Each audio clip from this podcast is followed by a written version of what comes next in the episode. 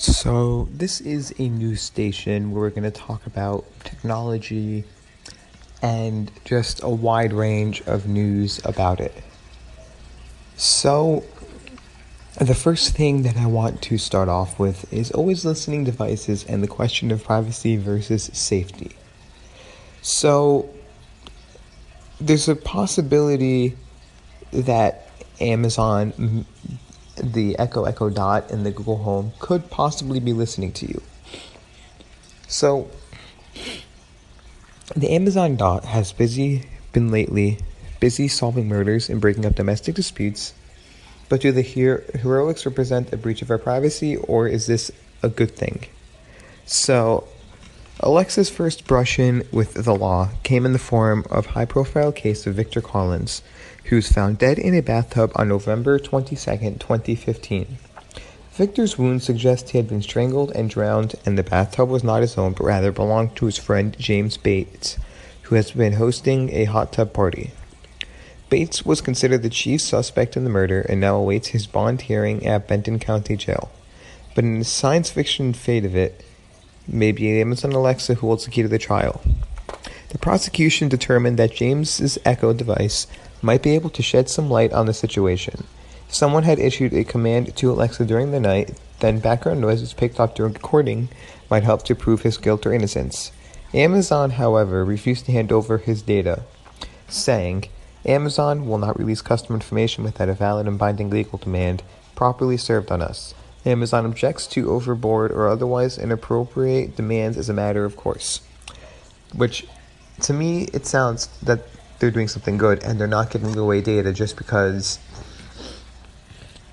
some form of the law asks for it. So, no matter what it is, you have to be the one to give consent about it. Before the matter could be taken further, Bates himself gave permission for his data to be used in court. As of yet, we do not know if any useful information has been gleaned from the device. Either way, it could be a significant change in the way we intervene devices in our home by telling it to call the cops, maybe. More recently, Alexa has also played a role in a domestic case. One, Eduardo Barros reportedly struck a woman in the face using a handgun in a home in Bararillo, New Mexico. I hope I said that correctly. According to the victim, Eduardo then demanded to know if the woman had called the sheriff, at which point the nearby Echo took matters into its own hand and called 911 or 911. In 911 recordings, the victim can also be heard shouting, call, shouting the wake word call 911. Eduardo was arrested and the victim refused medical attention despite some injuries to the face. While in a day's work for the Amazon Echo, it would seem.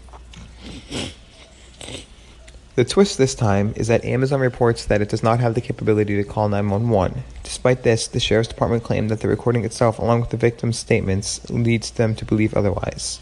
So what happened this time? Is Amazon lying in the case dispute of a unique echo gone wrong, or is the sheriff's department mistaken? Which is most, let's be honest, it's the most likely scenario. So the question is, does the Amazon Echo Echo Dot record everything you say, or basically the Google Home, since they offer the same principles? It's just two different AIs, which is artificial intelligence. So the thing to keep in mind is that the Amazon Echo Echo Dot does not record everything you say, neither do other smart home devices such as Google Home or Cortana. Instead, they listen for the hot words using on device keyword detection and only begin recording once they have been called to action. This is handled using voice recognition, but your day to day conversations are not stored. But when do you when you do give a command, these devices will then start recording and send that data to a server located miles away. This is where the data is interpreted before a response is formulated and sent back to your device. These devices themselves do not have the processing power, but rather they outsource it to the cloud, and that's where the potential breach to privacy comes in. So it's actually quite creepy, especially when you realize that you're recording other people who never gave any kind of consent. So basically, they're recording and saving stuff. I didn't give consent for my Amazon Echo Dot to save my recordings. I never gave permission for that. But it does it anyway. I mean, I don't mind because I don't say anything bad, but at the same time, I never gave permission. And further concern might be raised by the fact that it is kept on the server. In fact, you can listen to it yourself by heading over to the Alexa app, and then going to settings and then history. These recordings so you can hear voices in the background, ambient music, and more. It is actually quite creepy, especially when you realize that you're recording other people who never gave any kind of consent. This is what prosecution on Bates' case hope will provide some insight. Though if Bates was smart and guilty, he could have easily just tapped the clear delete button to remove any suspicious recordings. You can do that too to remove any recordings you're unhappy with. So, the next question is Amazon right? What does the law say? It's a fair question to ask why this data needs to be permanently stored in the first place and isn't just deleted. Presumably, it's to, it's to support Alexa's machine learning, in which case deleting the data may not really delete it. Or perhaps it is to help with more nefarious schemes, such as to assist with shopping recommendations. Amazon itself would probably say it's a feature for our benefits, which, if you want to delete the data, voice recording data, then you should be able to. Who cares if it messes up your whole recommendations? You're doing it for your privacy. If you really wanted to shop for something, you would ask your your device to shop for you. Regardless, the company, though, is happy to record and store all this information, but not to use it to help with a crime. Is that a double standard? Are they valiant defenders of personal privacy, or are they stealing in the way of justice? Would they have handed over the data if they didn't think it would lead to consumer privacy concerns and potentially hurt sales? This opens a huge can of worms, but let's remember that it wasn't the police who weren't requesting the data. Amazon's statement reinforces the company would have handed over the data had the request gone through the proper legal channels. And there are legitimate concerns regarding customer privacy. After all, that data could con- include all manner of other information. It might contain personal information about innocent friends and relatives, for example. What's worse is that the data such as this could actually be incorrectly incarcerated someone in fact, one other piece of evidence from the same case from a smart water meet. The meter reg- registered that James had used 140 gallons of water between 1 a.m. and 3 a.m., despite James claiming that he went to sleep at 1 a.m. Could this water have been used to clean up evidence of a crime? This might have been quite dam- damning had it not transpired that the timer on the meter was incorrect and the water had actually been used earlier, presumably to fill the hot tub. Technology does not see shades of gray, but it is prolonged to error. So, while you might consider using Alexa as evidence in court as being potentially no different from searching someone's home with a warrant, there's certainly more to consider here, and more worrying is that someone like this could be could be seen to set a precedent. If police and government officials are allowed access to devices that record our everyday activities, then can we ever consider conversation to be truly private? Ever since Edward Snowden's leak, this has been a hot topic of debate, but with Internet of Things, it takes a whole, on a whole extra dimension. If you don't know what Internet of Things really is, it's basically just internet connected devices like Philips Hues, which you can basically, the internet will know when you turn it on and off. Um, your Amazon Echoes, your uh, apps, some apps on your phone that uses Cortana, Google Home, and all that other stuff. So, who owns this data? The other question, of course, is who legally owns this data? This is actually something of the blurry line and will vary from one device to the next. Law firm Taylor Ress Wessing told Z- ZDNet that legally we cannot claim to own all the data collected by our IoT devices. Conversely, though, a company that has invested money into building a database of user information can make claim to owning that data. The most important here is to read the fine print. Companies are required to inform users of what data they intend to collect and how they are going to use it. So if you want to know what Amazon is doing with your data, then you can find out by reading the privacy policy. Terms of service and privacy policy, if you have these types of devices, are 100% something that you definitely need to read before doing this so you know that in case there's something wrong and they're going to collect more and they can listen in on everything, then you definitely want to know that. If they say we've changed our privacy policy, you definitely want to know because if something's wrong, then it, and it changes, they could easily be known and you would be able to find out. So, the EU General Data Protection Regulation likewise states that consent must be obtained before data is collected, and that must be and that must be must include information about how the data will be used. In short, when you dev- when you set up your device, you are handing over any data that may be collected. It's, it's scary, but no more invasive than Facebook's policies when it comes to using your photos in pretty much any way they like. So basically, I barely use Facebook. I only post stuff on Facebook when I'm literally posting a picture of either a thumbnail, a YouTube video, or something that will never hurt me, like a cool picture online. So, what does Amazon say about it? Handling collected data by Alexa. One relevant page states that it will release your information to comply with the law. Protection of Amazon.com and others. We release account and other user information when we believe release is appropriate to comply with the law. Enforce or apply our terms of use and other agreements or protect the rights, protect property, or safety of Alexa, our users, or others. Obviously, however, this does not include selling, renting, sharing, or otherwise disclosing personal identifiable information from users for commercial purposes in violation of the commitments set forth in this privacy policy. So basically, they're only going to give it over to the law when it's actually needed, so they won't give it over to any random person. The thing is, though, someone can hack into this. So when someone hacks into this, you can easily just tell them and when they hack in, they'll be able to find out anything. So, privacy versus safety. What about allowing the device to call the police when prompted? Surely that is less harmful.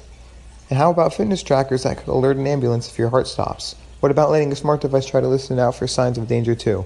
If such technology could save lives, then it might be considered a good thing. And let's not forget that similar technologies already exist.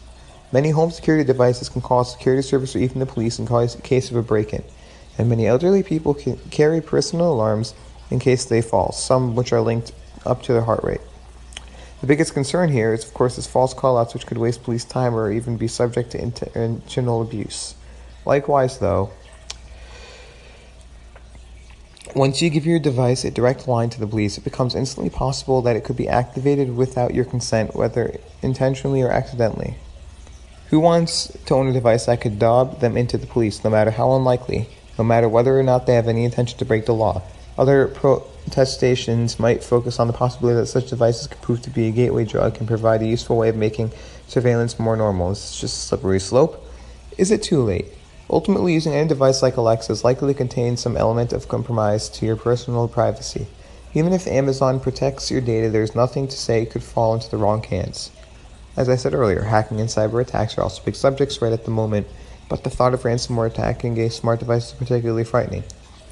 Would I care? No, because I would, you could get it replaced. Of course, the best defense against something is likely to turn off your device. Want to engage in dis- secretive discussion? Then just turn off your digital assistants.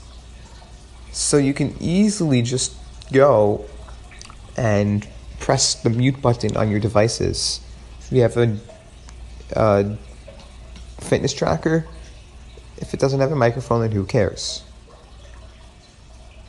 So, in conclusion, we let's not forget that we do take similar risks every single day in the real world. It's probably not hard to pry open your window, but you're safe because you're one house among thousands, and most people aren't criminals. Every time you hand over your debit card, the shop attendant can be making a note of the detail under the counter for a bit of online shopping later. And with all that in mind, most of us are happy to continue using smart devices despite the large amount of information they seemingly collect terms of handing over your debit card, if I can, I specifically use my Android, my Apple Pay, if I can, because I hate handing over my stuff. It makes it easier when you're in a line and people are behind you. You literally just tap your device down, and you have it, and it pays for you. It's much easier. So here's the thing. So far, Amazon has given us reason to trust it with our data. Google recently announced that it was going to stop scanning emails for similar reason. But these recent court case outlines the need for clear laws and accountability regarding the technology and the companies that provide it. Otherwise, who watches the watchmen? In the meantime, check your recorded instructions from time to time. Turn off the mic when you want some privacy and always read the small print. So, that's always listening devices and the question of safety versus privacy. But Now I'm going to get on to a different topic Android Wear. So, with the release of Android Wear 2.0, maybe three months ago or so, it took its time to come out to all devices. And the latest devices to receive the update are the ZenWatch 3 and both ZenWatch 2 models. And this is okay. This is awesome.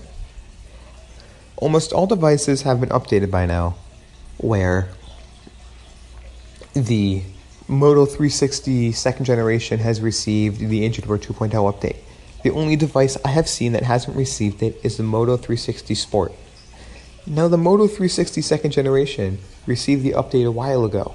The Moto 360 Sport second generation watch, called the Sport because it has different functions, should have been updated by now. It hasn't received an update, so anybody with it, if you can, try selling it as fast as you can because you might want something with Android Wear 2.0 just because it's something cool. Now, there has also been a problem with Qualcomm and Apple. So, following Apple's $1 billion lawsuit launched earlier this year, US chip manufacturer Qualcomm has now countersued the, co- countersued the company with five major complaints, accusing Apple of misinterpreting facts. Qualcomm long-standing contracts with the manufacturers of Apple cellular devices. Apple sued Qualcomm in January in the US for overcharging for its patents before launching similar suits in the UK and Beijing. At the time, Apple CEO Tim Cook said that Apple had no choice but to sue Qualcomm as it was insisting on charging royalties for technologies it had nothing to do with, like Apple's Touch ID fingerprint reader. Qualcomm has now bitten back with one of its key complaints being that Apple chose not to utilize certain high performance features of the Qualcomm chipset for the iPhone 7 preventing customers from enjoying the full extent of the Qualcomm innovation. iPhone 7 is one of the first iPhones in a number of years to offer both Qualcomm and Intel chipsets, depending on which model is purchased. Interestingly enough, it appears that Apple did throttle the Qualcomm chipset on certain networks. This was said to be for the purpose of delivering consistency across all carriers. Qualcomm also said Apple prevented it from disclosing information regarding the superior performance of Qualcomm based iPhones over Intel based iPhones and threatened it to keep quiet on the subject. Qualcomm isn't aiming for a specific amount of compensation from Apple currently, but is seeking compensatory and punitive damages. It could take a while before this one is resolved. So, Intel stepped in and said that uh, Qualcomm has unfairly insisted on charging royalties for technology they have nothing to do with. And a big problem is who cares if Apple literally took a uh, chipset and made it into something that was basically throttled? Who really cares? I have an iPhone 7 Plus here with on Verizon, which has the Qualcomm chipset. I have not found it to once be bad at all. No one's gonna think bad of Qualcomm chipsets because they're throttling the speed. I haven't found anything wrong. It works perfectly. No no issues. Nothing wrong. I don't know what they're what they're getting into. Now, if you did like this podcast, please be sure to star my channel.